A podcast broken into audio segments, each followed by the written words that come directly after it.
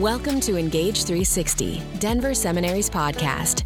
Join us as we explore the redemptive power of the gospel and the life changing truth of Scripture at work in our culture today. Hello, friends. This is Engage 360 from Denver Seminary. Welcome to this conversation. My name is Don Payne, your host. Our senses can easily get overwhelmed by the brokenness of our world as that brokenness is exhibited in poverty, injustice, needs that are so chronic and complex that it kind of prompts a sense of hopelessness at times, maybe even despair. Now, we all have plenty of problems and struggles, right? We all know that, but lots of us don't live with our lives constantly leveraged by broken systems and poverty and injustice. And at the same time, especially for those with a Christian conscience, we want things to be better. We want things to be different. And the easy thing to do is simply opine about issues and maybe offer some financial support to persons and causes aimed at helping. But beyond that, many of us sometimes feel pretty helpless or we don't know what to do. And so in this episode, we're really privileged to have as our guest Michelle Warren.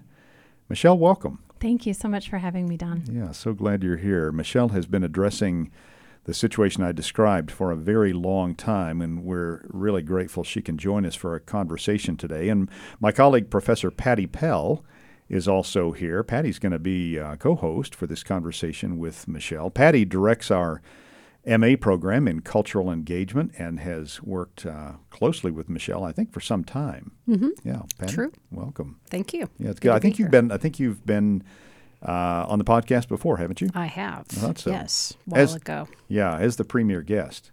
now you get to host. That's right. The other side of the mic. The other side so of the speak. mic, or the other side of the table, right. as as the case may be. Yeah. Um, Michelle began her work. I'm going to tell you a little bit about her, but she can correct me or fill in blanks. I think you began your work as a high school math teacher. Is that correct? Yes, except I should say it was a seventh grade math teacher, Oh. and that's a very important difference. I don't know if that's better graders, or worse. For me, that was a lot of fun.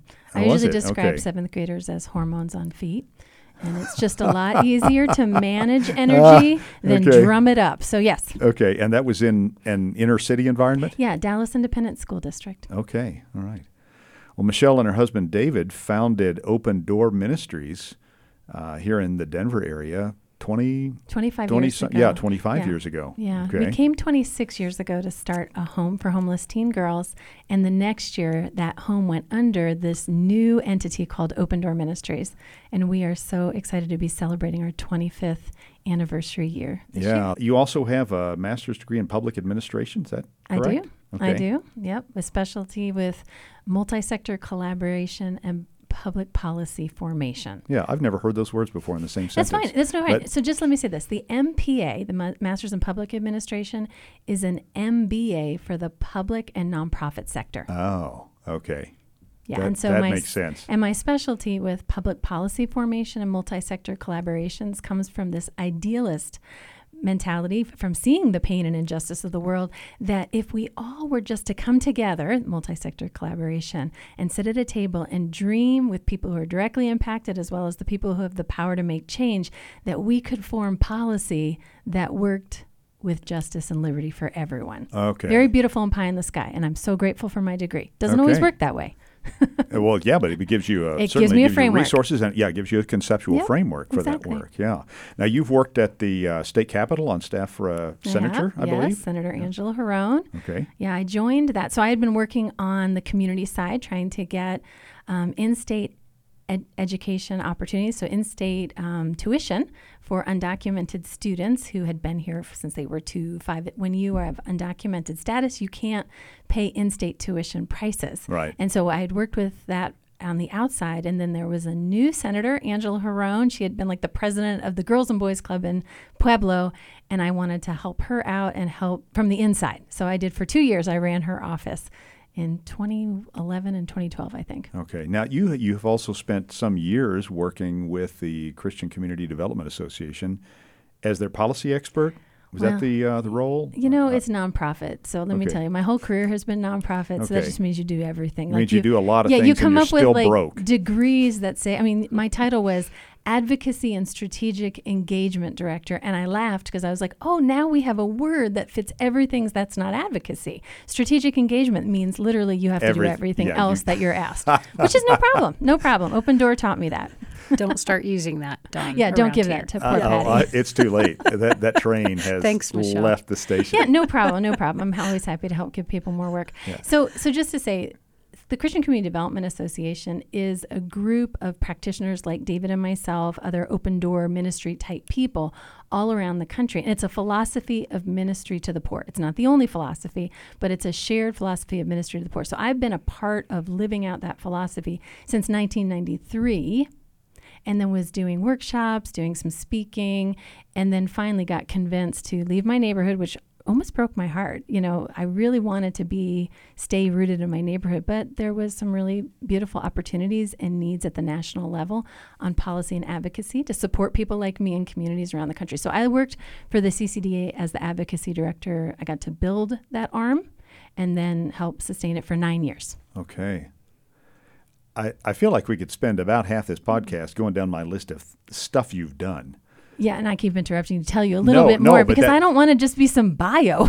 Yeah, I'm a real well, person. no, I'm, bio's I- pretty I'm- good. Yeah, Yeah. I'm glad you're. Um, yeah, I'm glad you're chiming in and developing some of these thoughts for us because you done. You ran for the U.S. Senate in the last Oh. election. Best, boldest decision I've ever made. The best, boldest Best, decision. boldest decision What was- I ever made. Okay, what was the best thing about that? The best is you have an incredible platform to talk about all of those injustices and, and oppressions and problems that you see in my community. Mm-hmm. And it would not have come to the race if that had not been the case. So I'm going to try to tell you a, sh- a story that's super, super quick. Good. I thought I would last in that race about five weeks.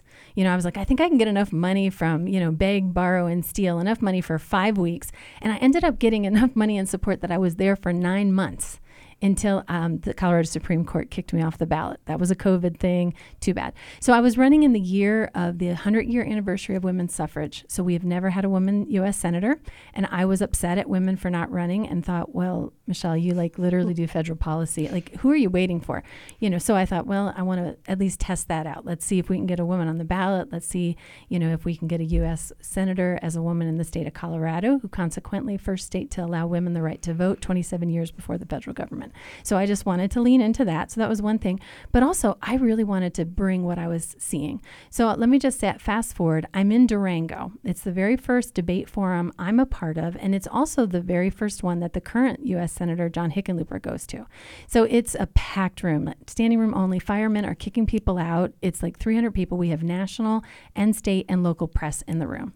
And so we have two and a half hours, and I'm talking about everything I meant to talk about.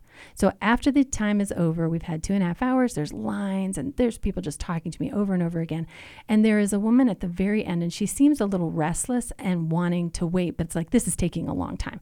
So she gets to me and she said, You know, I have been waiting to talk to you. I was like, Well, I'm really glad to be here you know i want to talk to you as well and she goes i need you to to listen to me i was like i'm all ears and she goes no i need you to hear me and she locked her eyes with mine and somehow i sometimes i feel like it's an angel like to remind me of why i was running because it's a crazy thing to run for united states senate in a nationally watched election because colorado had some opportunity to change some parties she said, You know, after two and a half hours of listening to all of you, and there were 12 of us in the race at the time, she said, You're the only person who even used the word poverty. You're the only one who had the courage to talk about immigration. And then we talked on, and then continued to list the things I talked about. And I was like, That's right. If I don't talk about it, it's not going to be present. Now, that's not because I'm so great. It's just like I had intention and purpose, and I wanted to talk about what I was really seeing and bring that to the race. And I had the opportunity to do that for nine months. It's scary to run for U.S. Senate. Okay, I did 43 forums and debates nonstop. And you have to like, you have 60 or 90 seconds to mm-hmm. be all heart, but also all brain. And I do talk quickly, but I'm not that fast.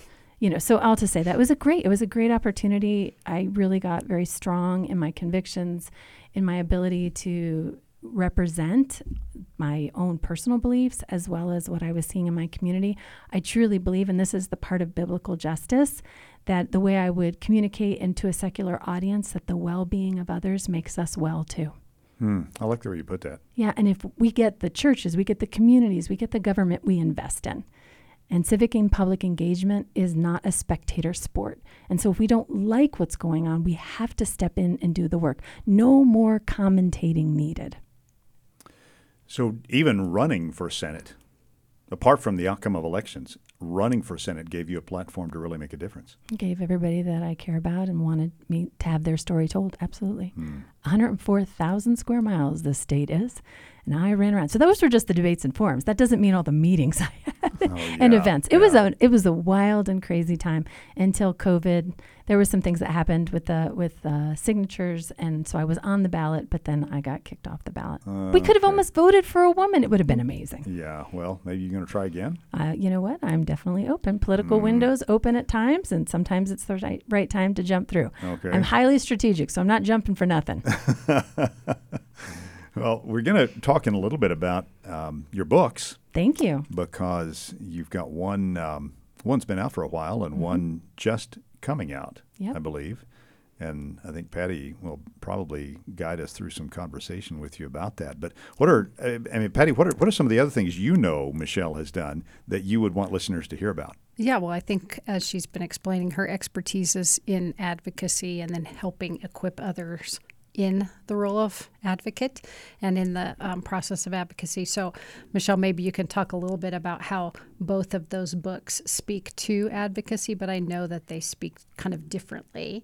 Um, one is more how to, one is a bit more of the framework and vision. So, uh, maybe you could describe kind of your process of outlining both those books and then how they individually speak to the church and those of us who want to be involved in in social action. Yeah, well, thank you for those questions because you don't walk down the street getting those questions. I wish, I wish you did. I mean, it'd be fantastic. that would be a great day. I mean, that would make my life a lot easier, and I think we'd yeah. have a little bit more equity in the world.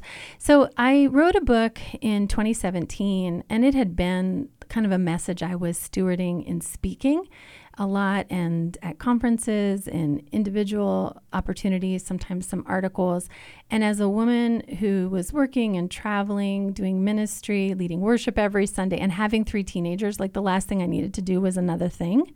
Um, but my what became who became my editor at InterVarsity Press, she assured me that if I wrote a book, I'd I'd actually have more rest. She's like, You're too tired not to write this book because you're giving this message, you know, one on one. And so I just want you to know that you don't write a book to get more rest. She was a liar. I was, I, I love her dearly, but that was a lie. Yeah, I mean, it takes yeah. was a true statement. Yeah, no, it it's not a true statement. To me. Exactly. But that that the message of that book was one that was hard for me to write. It's not one I, I wanted to write this second book then. But I think just one of my passions is leadership development, and a lot of my advocacy work, known not just around Colorado but around the country, is organizing pastors and the theological grounding for justice and for raising your voice like the prophets of old. And so so I needed to really understand how be, how best to communicate that we don't advocate for issues that we care about people and our neighbors. So the first book, I would say, the best way to describe the power of proximity, That's an, yeah, moving beyond, proximity. yeah, moving beyond awareness about poverty and justice to a, some type of action that isn't within solidarity, is you cannot fix problems you don't understand. And so sometimes that's the reason we get overwhelmed. Just like it's another problem, another problem, but we don't know people who are directly impacted. And often we will give money. And let me tell you, give money. Give money freely. Give more money because good work is happening and we need resources and people should be paid to do that work. But from afar off, it's a whole different conversation. So if you can't fix a problem you, you don't understand, how are you going to understand it? Well, you're going to become proximate to it. And as the people of God, we should not have this cursory idea, oh, poverty exists and, you know, brokenness exists, because we know that we're supposed to, in order to love God, we need to love neighbors. And so, whether we physically are seeing brokenness or not, we don't want to be the Levite or the priest when we pass a half dead, beaten up person on the side of the road. We have a responsibility to be that good Samaritan, to cross over, not to have too big of an agenda, not to have too fears, too many fears that we're going to get hurt ourselves or that the works that we are going to do are too small to impact it. We need to become as proximate to it as possible. And I encourage pastors, of course, when I taught the political advocacy class, I'm like, you're literally taking a class to advocate. And I would ask, what do you care about? And they would write it down very eagerly. How long do you plan on working on it? And I knew three to five years was being written on that paper, which, by the way, it's a little longer. And then the third was, do you know anybody who's directly impacted? And so that book really teaches you the importance and why. And I, yeah, and so I talk about a lot of different things in that book, but it's really how proximity is what compels a response because you cannot see at such a deep level and merely talk. In order to follow Christ, who literally showed us what proximity looks like, he could have fixed everything from heaven, but he didn't. He became proximate and he walked along in solidarity with humanity. We too need to join him. So that was that first book. And honestly, this book is the continuation of that book. Okay. I'll, let me ask you a question about that first book, about the, the principle that is kind of the title, um, the, the power of proximity. Is, is it fair to say that, that proximity is kind of an antidote to paralysis? I'm not trying to alliterate there on purpose, but you know, in, when we got started, I mentioned the, the overwhelming sense that can, that can paralyze people when we get um, in despair from the, the scale of the needs and our feeling of helplessness. Does proximity – kind of mitigate some of that paralysis? 100%. 100%. Because, you know, we naturally, I, let me just say this it should, if we are responding with Christian love and concern. So I talked about that parable of the Good Samaritan. You know, that parable was taught by Jesus because of that rich young ruler, lawyer guy who was trying to stump Jesus with what is the greatest yeah. commandment and how do you, you know, how do you share it? So to love God is to love neighbor and when we love people who look like us, when we love people who don't require a sacrifice, I, the reason Jesus spun that parable is he wanted to broaden the definition of neighbor and and the sacrifice of our response. And here's the thing, when we respond to pain and brokenness with the love of Christ, how could we if we truly believe Christ is who he is and that he has come to restore and reconcile all things to himself? We literally are his hands and feet and joining him in that restoration process. How can it be nothing but life-giving? Okay. So, in that book, I actually talk about that is our role as Christians to not just talk, not to avoid, but literally follow the example of Christ and do the work. This is something that I've been saying more recently. No more sympathy needed. Solidarity is what we want. Okay, well put. Yeah, how would you define the difference of that as you're moving from sympathy into solidarity? How would you I don't know, equip people to see the difference or maybe the, the interrelatedness of those two things, but the distinction.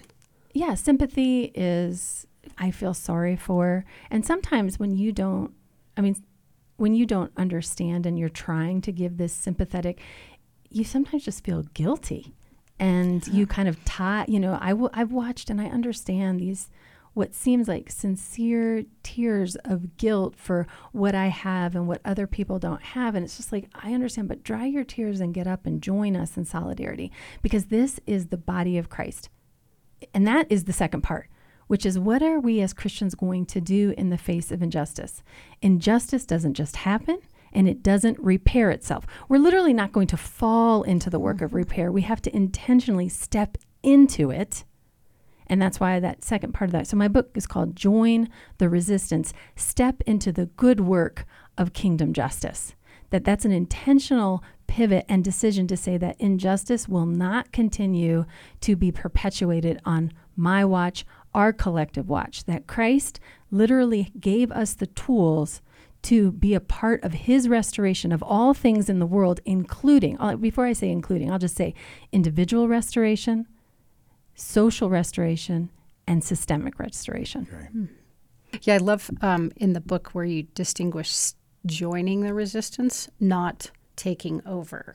so, um, and the tendency of you know some some of us and some communities to not just join or show solidarity, but to take over or to want to lead. So maybe you can talk a little bit about um, how you get at that in in the book and some of the challenges for the church in terms of being careful of those things. Yeah, I'm smiling as you say that because it's not a hint or a subtle reference. It is right through the front door to continue to remind us our place in the work.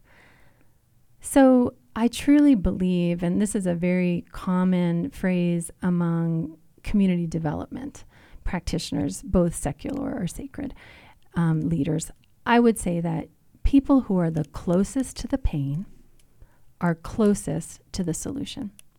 And those of us who have resources and we're seeing it, sometimes our response is out of our own panic and insufficiency. Mm-hmm. So we want to jump in, and you may or may not have heard, in my world, you hear this a lot, but I also know my world is very small and a little strange. But that's where that that actually that pushback of a what we call a white savior or even a privileged savior. Like you don't think we know what's going on in the community. We just don't have the resources like you. Thank you for coming in, but please you know, we would love your money, we would love your your actual body to be here, but for you to come and say, well, the reason that this is happening is because you are not smart enough, you are not capable enough. You need me to come in and tell you how to do it. That is very problematic.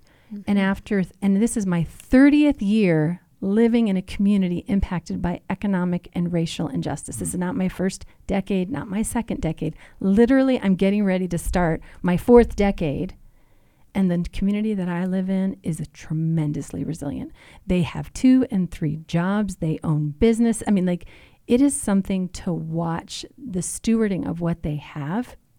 But when you don't have access to the same opportunities, like that literally I rolled out of bed into, mm-hmm. I just mm-hmm. did, couldn't squander the resources I was given. But I had at a certain level you have to be very careful that you don't well first of all we look down on the poor we just do and christians are, are not different that's why it's actually jesus says make sure you know as far as that banquet you know don't don't favor different don't we have we serve a god that says i have no partiality as though we need that message we should instinctively know that because we believe that people have been created in the image of god that we've all been created equal you know that we have even paul saying there's no difference between like get your mind straight. And then we've got even towards the end of the New Testament, just talking about how we, you know, where we're going to place people of wealth in our congregation. Mm-hmm. Like this is a human problem that is completely infiltrated in the church. And so we do ministry with that mindset. I have resources, so I'm going to go in and and insist that you need to do it my way because apparently the reason you're poor and uneducated is because you know you you aren't as good as me and so so that's just a part of like what i would say is kingdom justice or social justice work and direct services but a lot of my book speaks to the work around systemic injustice because i think that while we haven't done as much as we should with poverty in direct services and community development and joining we still have a systems problem and we have to be honest about that. And if you really aren't sure, before you start defending a system that you think is good because it works for you, get some more information. Yeah, yeah and see see who how how it works for others. Mm-hmm. Yeah, it's mm-hmm. interesting. The very first line in my first book, that this is the first sentence in the introduction. If you wake up in the morning and the system works for you, you think it is a good system. And that's what 30 years of waking up every morning in a community that doesn't work, I begin to see the systems. And mm that's one of the reasons. I mean, there's a lot of things we can do with our time. And, you know, I don't really love being considered like this rabble rouser. I don't know if anybody is listening knows the Enneagram, but I'm a one. Like, I don't disobey any rules.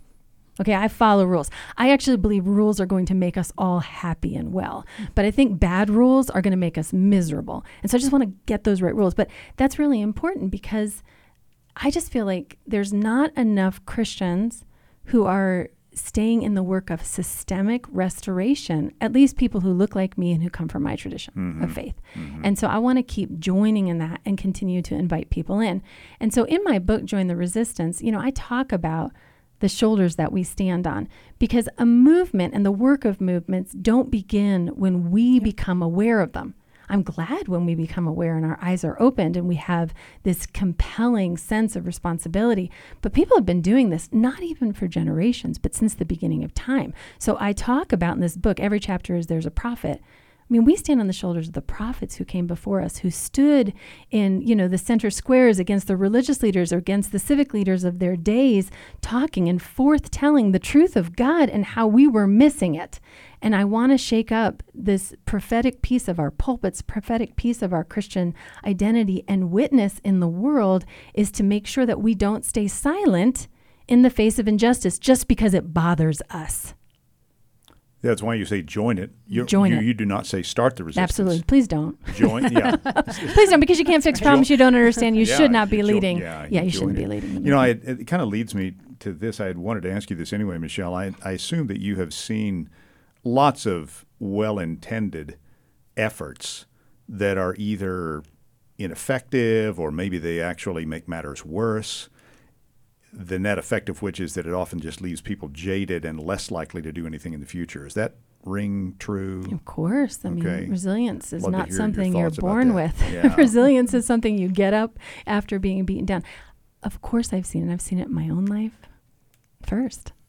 You know, I didn't arrive on the scene 30 years ago knowing what I was going to do. What, what what are some of those? Tell us about what I mean. What what are the things that that know, maybe we're and when I say we, of course, I'm, I'm thinking about people like myself, maybe people like like you. We might naturally be inclined to do that really are not effective or going to be counterproductive, and going to leave leave situations worse than when we started.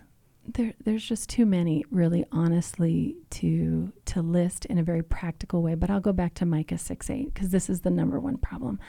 I wish. I mean, I'm hopefully get to talk to Mike at some point and thank him for all of his, you know, trumpeting of the work of justice and how he led with doing justice. Because honestly, it's going to need that front end charge. It's that hard to reverse the injustice of the world. But for people like me and you, Don, and you, Patty, I wish it had started with walking humbly.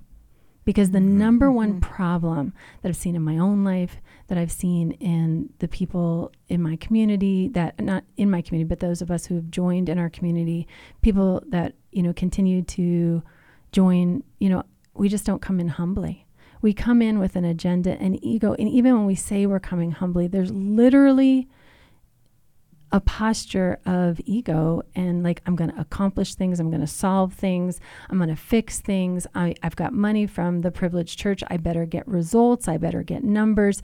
Instead of run, understanding that one of the most important elements of being a good neighbor which is the second commandment right? Love god love neighbor is to be a student of a community. Okay. to sit at the feet and listen and to learn and understand how amazing they are that in the midst of incredible odds life continues to move on and birthdays are celebrated and i mean my neighborhood I- just a couple summers ago you know we had two shootings within a week on one end of my block and the other end but three people died just because of, of gang violence. And you might think, oh, well, that's the reason I would never want to live in that neighborhood. That's horrible. You know, it is horrible, but that's where we live. And the resilience of that community coming together and the things that we did. And you know what? Everybody kept doing their laundry, everybody kept going to work. We mourned together, we lived life together. And you know what? There's even celebration and joy in the midst of struggle. And so, just this idea of humility that these community, my community has and continues to have so much to teach me that the number one problem is that we don't walk in humbly. And then the number two is that we get tired of mercy. Not only do we not hmm. love mercy, but we get tired of it. Hmm. Loving mercy means so, mercy, let me just say this mercy is a response to a problem. I see a problem, I respond. So if you chronically see the same problem over and over again, first of all, there's two things. One, you, you can get tired of it, but we're supposed to keep loving it. The second thing is is that and this is kind of the element of justice. Justice wants to know how did we get into the problem in the first place? And so it asks those deeper questions. And so those are the two things that we should be doing. Is one, don't ever get tired of mercy, but ask the questions, why is this continuing to be perpetuated and learn from your neighbors, not declare it like from from the outside I'm going to declare it, but really as a student of the neighborhood, as a student of the community with respect for the people who are there. How do you see injustice? How are you and community members being dehumanized? I mean, Christ literally came to rehumanize the dehumanized. And so, if we're walking humbly and we're seeing the humanity and the resilience and the the contribution of the community, then then we will want to run to their feet to listen, to learn, and to join them in the solution. That's not to say the outside doesn't have anything to offer. We do, but it should be at the community's discretion. What really grabs me about that, Michelle, is um, related to what you said a little bit earlier about the tendency to go in assuming that we we know what is wrong and know how to fix it, because if if people had um, had what we already know, clearly they wouldn't be in the situation we're in. So that listening, that humble posture, is perhaps the most counterintuitive thing that many of us would have to get over. Mm-hmm. Exactly. I think also we just really love quick results. I mean, who wouldn't? And Yeah, when yeah. you have resources, you actually can get quick results. That's probably the most frustrating thing, you know, it, in just in like, I'm not saying community versus community. It's just like you have resources, you want to get action, you want to, you know, have the results that you need. You're used to things working for you.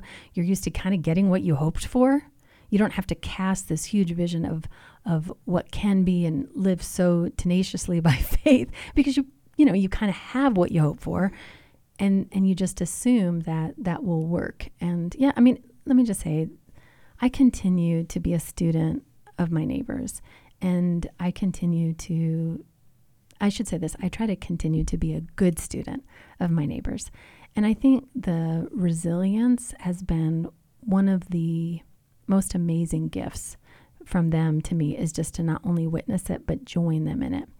And resilience i remember telling my my high school son you know i think it was just a normal teenage dialogue and it's just the idea of getting up and trying again for it with another day. And i said you know what? Well nobody hands you resilience resilience is something you earn after you get up being knocked down over and over again You're not like born with it. you're not born with resilience. Hmm. And what I have noticed is when you get what you pretty much hope for, you actually don't have very much resilience. You're a bit more fragile and you're a bit more frustrated. And I don't mean that in a condemning or accusatory way. I think it's just we have to recognize that It's just accurate description. it's an That's- accurate description and just the resiliency that I have seen and witnessed and borne witness to and it's just it's just really a, a marker and a distinction that I just need to bring up. Hmm. It's good. Patty, how did the two of you um, connect and Can I tell the talk about the work you've done together? Yeah, well, actually, you can tell the story, but I might retell it. It's like, it's like a couple, you know, like the Is husband this- and wife. I'll you tell you the story, f- fill and, out I'll, the and I'll let you know well, if, you're if you reminding said me it of correctly. you're reminding me of my favorite theologian, Winnie the Pooh, who's Oh. who says, you know, it's a long story and even longer when I tell it. so like that. Well, I'll We'll give you the short version, and Michelle can fill in whatever details she wants. Um, we initially met when I was pastoring, and we were we met um, over some immigration reform work. So um, we were involved in gathering some pastors in the community together to talk about immigration reform and what Scripture has to say about loving the foreigner and caring and protecting and providing for the foreigner. And so it was around trying to stir the conversation about immigration in the pastors in the community and then immigration reform. And then we did some other things outside of that related to some some reform efforts that were happening in Congress, the U.S. Congress at the time. And unfortunately, it didn't go any further. We were than so that. close. But yes, yeah. So that's how we initially met. so how did it really happen, Michelle? No, actually, that really is kind of how it happened, except it started with so Danny Carroll and I had been working with a number of Denver leaders. There was like five of us. I called them my band of brothers because I was the only girl. And we would meet and try to figure out how can we talk to pastors and business leaders about God's heart for the immigrant and how they're good for our economy. So we were kind of working through that. And I said, I really want to go to Greeley next because we had pretty much everybody knew Danny and I. And so in the area, it's just like, okay, we got to find some new fresh blood. he said, I had a student and she wrote a devotional. And so there was the name of Patty Pell. And I was like, okay, great. And so it was really through that. And Patty helped bring like literally all the pastors in Greeley, maybe not all of them, but a lot of them, mostly all evangelical pastors of, of the churches there. And we, it was Danny, myself, and then Patty who mm-hmm. did a presentation on God's heart for the immigrant. And I will just say this, and this is probably, you know, different for sure at Denver Seminary and different nowadays. But at that time, a little bit, uh, maybe 10 years ago, we were like the only women in the room. And so I'm going to automatically be friends with you. Like, I can't find you. And so it's great to see another woman theologian and passionate person. So that was just easy friendship. But I do, I do want to add this. So I had been on the Vernon Grounds Institute of Public Ethics for a number of years, I think almost Right. since its inception. And then Gary Vanderpool, who started the program for Justice and Mission, I was the political advocacy adjunct. And I was on the hiring committee mm-hmm. for Gary's replacement. And so I just said from the very first one, I'm like, you want Patty Pell. So we went through this whole process, and the person that we thought we were going to get was not there. And, and so they're like, we have to reband it. I just want you to know a hiring committee at a seminary takes a lot of time. Like, I don't think the regular Oh, world know. knows how long. Oh, yeah, you know, You but I'm telling your oh, listeners. Do. it, it think, things things in academia move even more slowly than they do in the church, if that's conceivable. Yeah. if that's It was even So the possible. exhaustion of trying to do this again, and I was super busy, and I think I might have been the only non-Denver Seminary person. I mean, like on the campus, and they called me. I think it was Brad Widstrom called me, and I'm like, oh, we have to do this again. So I said, okay, I'll give you one meeting. And I walked in and I said, listen, I already told you the first meeting, the last time you needed Patty Pell. That's who I recommend. I'm not coming to another meeting. Well, it worked, I guess, and I'm glad it did. Uh, so glad, so glad it did. Yeah, because uh, you you still teach as an adjunct. I do. It's just so wonderful to teach people who are eager to learn. I think it's wonderful to shape um, leaders of and for the church. And I think the Lord has a lot to say about social concerns and community development. Now, what would you, in addition to what you've said, or maybe summarizing anything you've said, what would what would you leave listeners with as a, a couple of um, first steps or uh, constructive action points if they're if, if if they're thinking, yeah, I do need proximity. I I, I can be instrumental in the Lord's hands.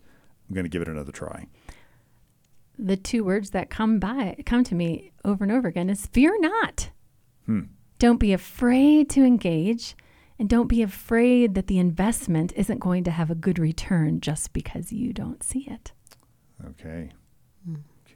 If we truly believe Christ is everything he said he is, then we're not doing the work. We're joining him in the work that he's already doing in the world. A lot of lot of freedom and relaxation in that. Mm-hmm. There should be. May, relaxation may not be the right word, but it, but there's a lot of lot of freedom, you, breathing space in that word. You know, I, I tell I tell usually even a little even more passionately than on a podcast. Don't be afraid to see the evil, hear the evil, and speak the evil. Be honest about what's happening, stay present, and work towards its restoration. All right. Great words. So your two books, The Power of Proximity, and the recent one, Join the Resistance. Yep. And you I- can get that at InterVarsity Yeah. Press. You can get it on every good, you know, Anywhere you Amazon, books. anywhere you can get books. You can get that. And then, of course, if you want to reach out to me, you can find me on my website, michelleferrignowarren.com.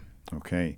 And for listeners who may not be in Colorado, but other places in the world, but want to learn from what you're doing, uh, Open Door Ministries, I guess, would be a good example. You have a website. and How can they access Yeah, just the ODM resources and the example of what you're doing? Yeah, sure. ODMdenver.org is a great place. And then, of course, that's Denver based. Um, but the Christian Community Development Association is a wonderful place to, I would say, huddle. ccda.org. Good. This has been great, Michelle. Thank you so much. Well, friends, thanks for spending a little time with us. Michelle Warren has been our guest, and what a what a treat and what an encouragement Thank you. to see what you and you and your husband and so many others are have been doing and continue to do uh, in in such a hopeful, theologically informed way uh, that really sets it apart from so many efforts. Really grateful for that. Thank you. Good, good it's on great you. to be. It's great to be here. Yeah, yeah.